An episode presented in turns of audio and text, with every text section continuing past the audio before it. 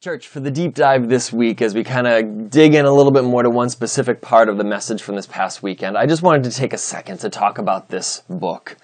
How we approach this book, the Bible, really has tremendous impact on how we live out our faith, whether we feel like we are honoring God or not, how we understand our relationship with Him, how we use it for ourselves or for others. And so the simple thought that I wanted to summarize this with, and then just read one short couple of verses from Jesus to hear His own take on it, is that this book is not God. This book contains words from God, experiences that people had with God, truth from God. But it's meant to teach us how to have those experiences and wisdom and truth for ourselves in relationship with God. This book is an explanation, it's for education, but it's not for worshiping. It's meant to point us through. We don't worship the Bible and the things it says about God. We worship the God of the Bible and all these things that happened in history. This book contains 1,500 years of history. There's a lot of things that people experienced with God during that time. A lot of truth that He revealed to them, which was recorded, just written down.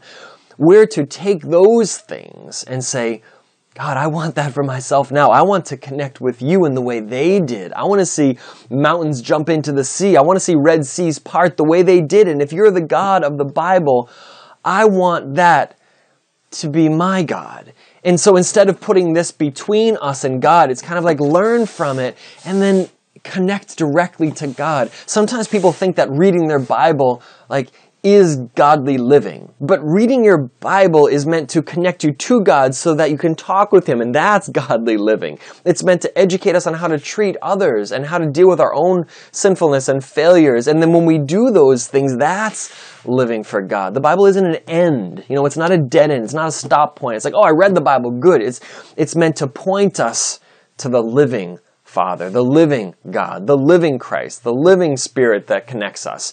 And Jesus said this exact same thing to the Pharisees and religious leaders of His day because they had spent so much time memorizing Scripture and so much time idolizing the law and the prophets as written things that it almost had sort of like a mystical or a a magical connotation. I've read the book. Okay, well, do you know the God? Are you following the Christ? Do you have the Spirit? Because that's what the book's about. And just reading something on a page is not the same thing as experiencing it. We want to experience God. We don't want to spend our life reading about others who did. So this book is tremendous and divinely given to us by God and beautiful and powerful, but for the right purposes. So this is what Jesus said in John chapter 5. Verse 39, to that group of people. He said, you search the Scriptures because you think that in them you have eternal life. So I read the Bible, so I'm going to heaven. That's kind of what they thought. But it is they, the Scriptures, that bear witness about me. So it's like the Bible's talking about me, the Messiah, the Son of God, God incarnate. Okay, so it's me. You read this and you think that it gives you eternal life, but the Bible's actually about me. It's my book, my story. He says, they bear witness about me, in verse 40, yet you refuse to come to me that you may have life. So the Bible isn't eternal life. The Bible points to Christ, who's the connection to God, the mediator, the forgiver, the power, the miracles, the love, the grace. So you got to go to Him if you want those things. Just reading about those things is not the thing. It's not the end. It's a point. It's an instruction manual. Though the verses before it, verse 37, Jesus said, the Father who has sent me has Himself borne witness about me. So He's like, there's plenty of miracles, there's plenty of evidence that I am who I say I am. So God Himself is proving that I'm true, that I'm right, that I'm honest. I'm truly the Son of God.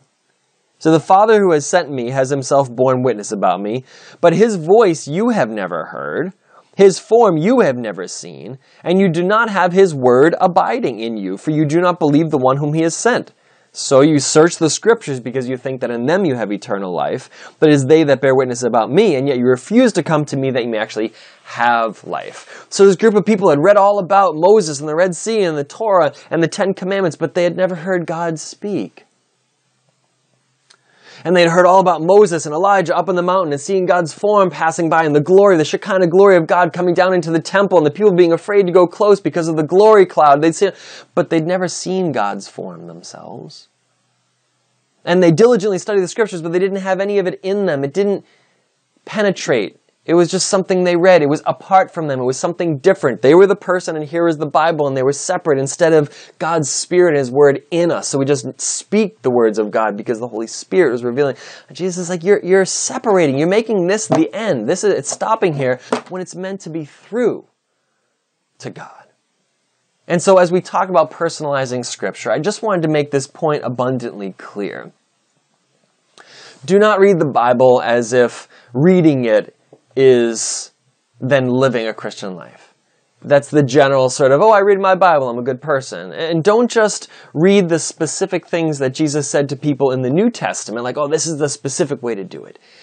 Go one step, two step, and then three step. God, what are you saying to me from this word? Put the Bible to the side. God, what are you saying to me as I learn from others what you said to them? Don't just talk to them, please, in your mercy. Talk to me. And then sit and listen. What is God trying to say to you? He wants to speak. He wants you to hear His voice. We want to hear Jesus lead us. So we come to Jesus, we follow Him and say, okay, let's do this. I've seen that this worked for others. I want to experience that myself. So I thought that the way to look at this in our metaphor of Jesus as the master and us apprenticing ourselves to Him is not to think of the Bible as a tool in and of itself.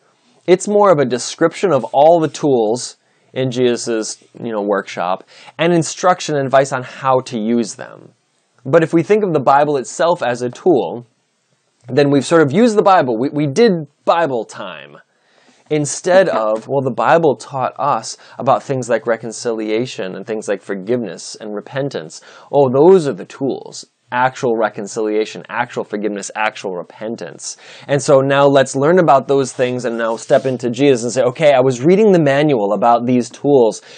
It looks like if I am willing to humble myself in a relationship that I have with my boss, with my neighbor, with my sibling, with my parent, that you might actually bring about a forgiveness and a reconciliation. And then if I act defensively, and if I self-justify, and if I slander them, it's going to cause division, and that's not going to work. And so can you give me some skill to know how to reconcile, to be a peacemaker in this situation of conflict? Because that's what I want. I don't want to just read blessed are the peacemakers. I want to become a peacemaker. We need to gain skill. We're far more informed, but far less skilled as Christians than perhaps Christians have ever been. And I want us to be skilled as the Master shows us how to work. So the examples in Scripture are endless, and I'll let the Holy Spirit lead you to the specific Scriptures that He wants to speak to you. If you want, feel free to flip open to the book of Proverbs, anywhere, really. Proverbs 27:1 says, "Do not boast about tomorrow, for you do not know what a day may bring." So there's a piece of advice. Don't just read it as general advice, like, oh, I read the Bible today. Yeah, I read Proverbs 27. It's like, well, how am I boasting about tomorrow? How am I bragging about this vacation or this addition that I'll have in my home or this degree that I'm going to get or this place that my business is going to go or how great this is going to be? Why am I boasting in tomorrow? I actually don't know what another day might bring. Okay, well then what does that mean? This is wisdom. This is a tool. This is a perspective. This is humility. Jesus, how will boasting, how will my own confidence in the future actually hinder and damage today? What's the opposite of that look like for me? Can you help me learn about the tools of humility, of living in each day? If you want to make that practical, if you want to look for an example, Jesus said, pray for your daily bread. The Israelites, when they were in the wilderness, they prayed for daily bread and they got manna every day, but they couldn't store up for tomorrow. They just lived with what God provided them for in that one day. And at first, I'm sure, and many times it was stressful. Will we have food tomorrow? And yet their trust was in the Lord day by day. They couldn't just stockpile and then sit back on their reserves and their savings and say, oh, we're not worried anymore. We don't need faith and we don't need God. He already provided. Now we're just living off the excess. Boasting in what we have, what we're going to do in our retirement. Well, what if our health is taken from us? How are we living today?